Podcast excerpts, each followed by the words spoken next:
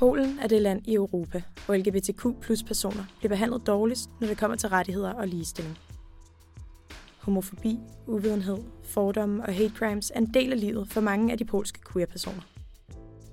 Derfor tog radioholdet fra Grundvis Højskole på studietur til hovedstaden Warszawa i efteråret 2022 for at interviewe forskellige mennesker med relation til LGBTQ plus miljøet. Og det er blevet til den her serie, som vi kalder Regnbuen i Warszawa.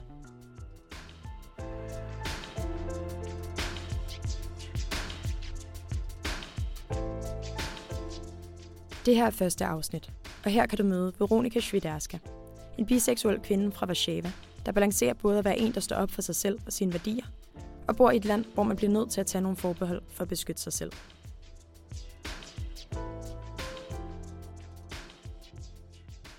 I feel like the big trigger is the rainbow bag I have because it's like a very clear statement. And uh, sometimes I like clutch it or like try to hide it when I'm uh, on a night bus or something like that. It's Poland for you. Vi sidder på en café på Universitetet i Warszawa med den 20-årige Veronika Sviderska. Hun er en lille kvinde med et stort smil. På stolens armlæn har hun hængt sit regnbuenet.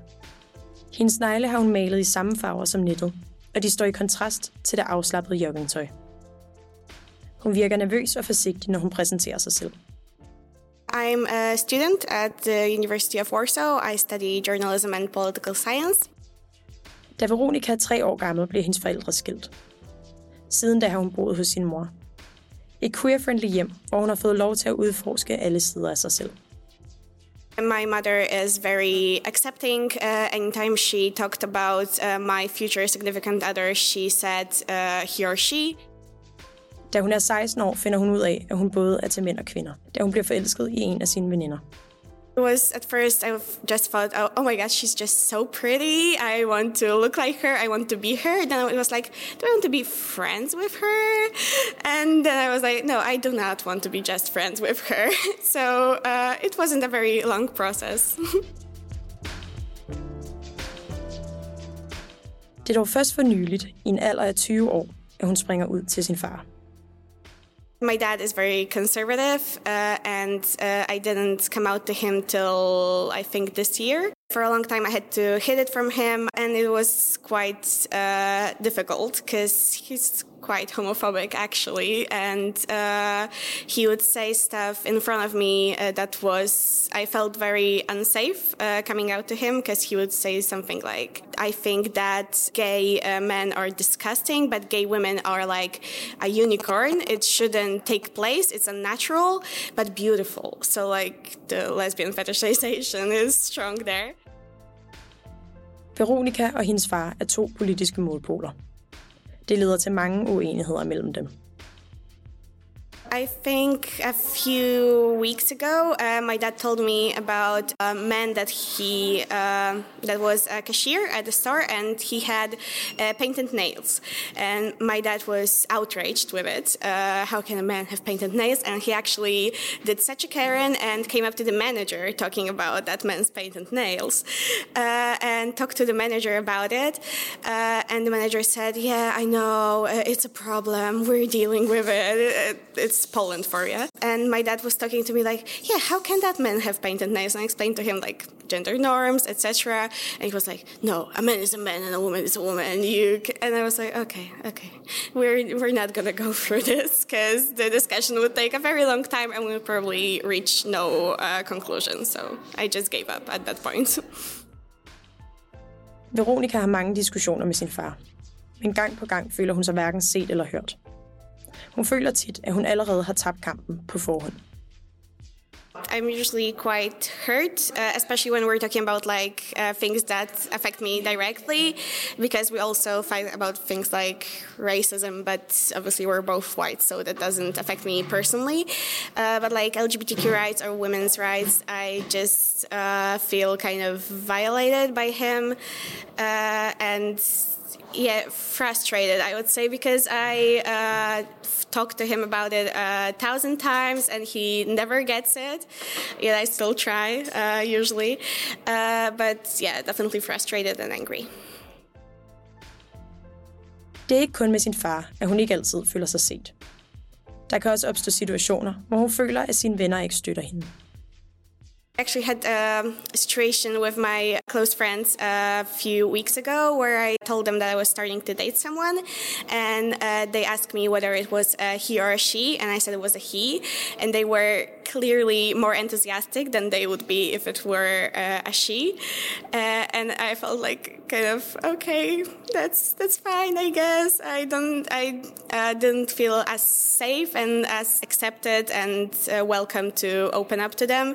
Uh, felt like a part of me was being like shoved to the side and like they just weren't giving me the same energy for men and women and wasn't like clearly like biphobic or whatever but i just kind of felt i don't know like neglected i think Selvom Veronica er åben om, hvem hun er, kræver det stadig meget energi at skulle stå op for sig selv.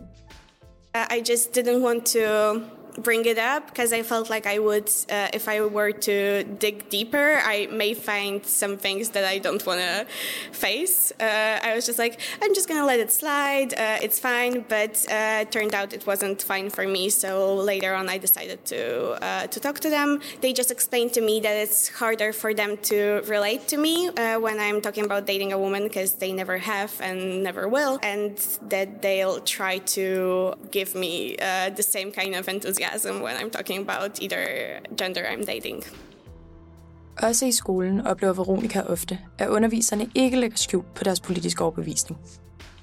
Det kommer især til udtryk en dag, da en af Veronikas undervisere udtrykker sig negativt omkring demonstrationerne for kvinderettigheder og ret til abort.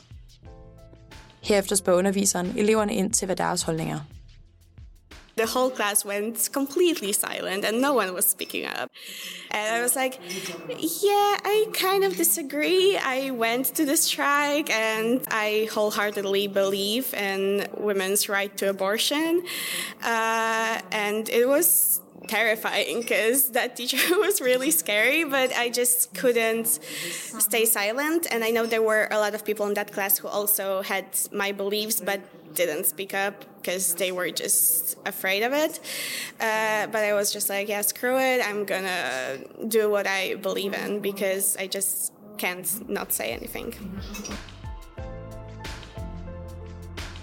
It was definitely something out of my comfort zone uh, when I did it. And I felt like I might face some consequences for that, like not direct consequences, like she's going to give me a bad grade or something like that, but uh, that she would look at me differently and be more harsh towards me.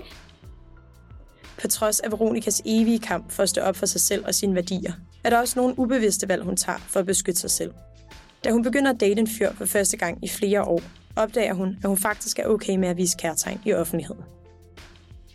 På dates med piger har hun altid skjult sine følelser offentligt, for at undgå konfrontation med fremmede.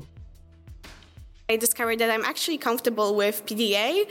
I didn't think I was, but it turns out it was just like I was, I don't want to say scared, but maybe a little afraid of what people may think or do because I don't really like confrontation. And if someone were to like shout slurs or something like that, because I know my friends have that experience.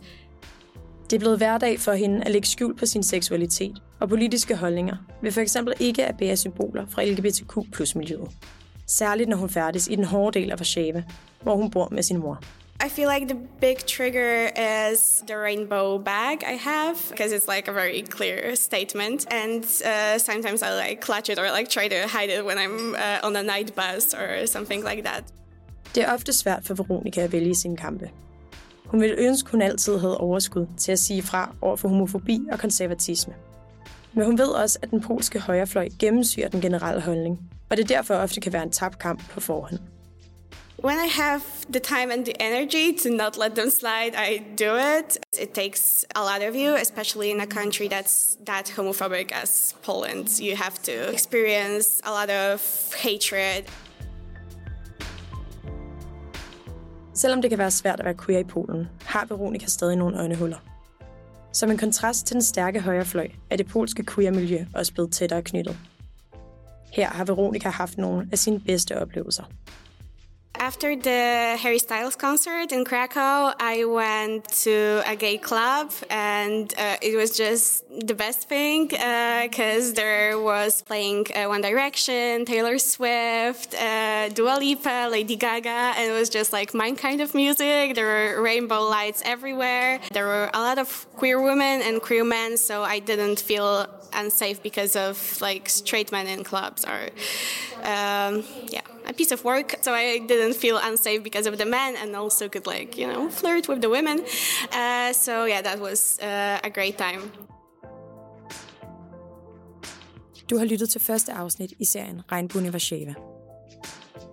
Podcasten var lavet af Anna Judson, Dennis Osunde og Lola Senderovits, der alle gik på radioholdet på Grundtvigs Højskole i efteråret 2022. Tak til Veronika Sviderska. Musikken var fra Upright Music.